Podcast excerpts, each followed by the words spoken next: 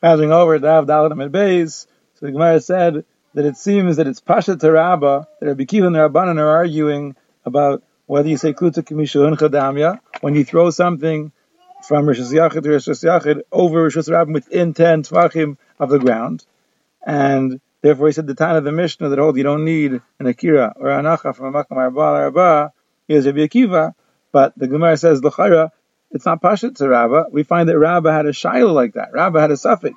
Are Rabbi Akiva and Rabbanan arguing when it goes across the street Lamata Miyasara, and the Machlaikis is Rabbi Akiva holds you say Kluta Kumishuincha, and the Rabbanan say you don't say Kluta Kumishuincha.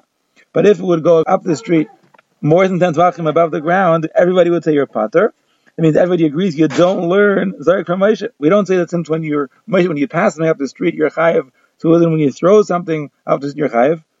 That's one side of Rabba, of Rabba. Or on another side, maybe they're davka arguing you throw it up the street, ten tvachim above the ground. And the machlekes is that Rabbi Kiva holds you learn Zarek from Moshe, just like when you pass it up the street, you're chayiv. Then when you throw it?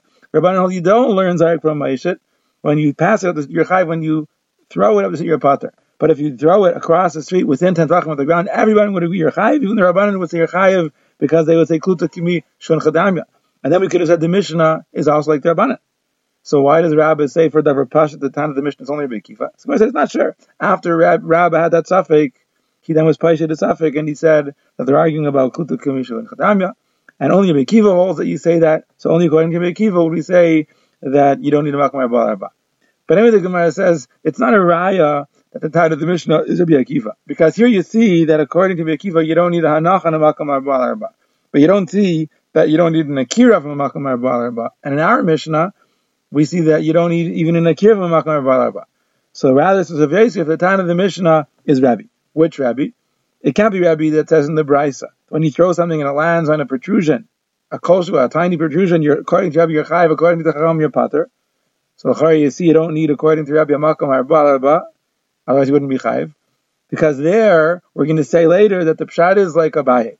As Abaye says that we're talking about where it lands on a tree. The tree was standing in Rishus Yachid, the trunk of the tree, and the branches were sticking out into the Rishus Rabbim, and it landed on the branches. And Rabbi holds that you're chayiv because we say shadi for basar yikaro, we consider the branches like the root, and since the root of the tree, the trunk has four by four tvachim, so it's considered like it landed on the makom harbal arba. The Rabbanan say you don't say shadi for basar yikaro, but you don't see that you don't need a makom harbal arba.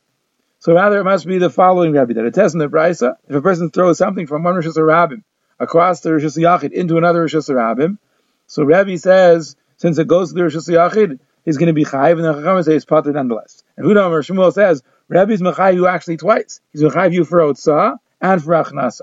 When it enters into the rishus yachid, that's considered munach, and when it leaves the rishus yachid, that's considered an akira, and then an anacha in the other rishus rabbim. So you see, you don't need neither an akira nor an anacha, Even when it's in the middle of the air, it's considered munach, and it's considered from there to be an akira.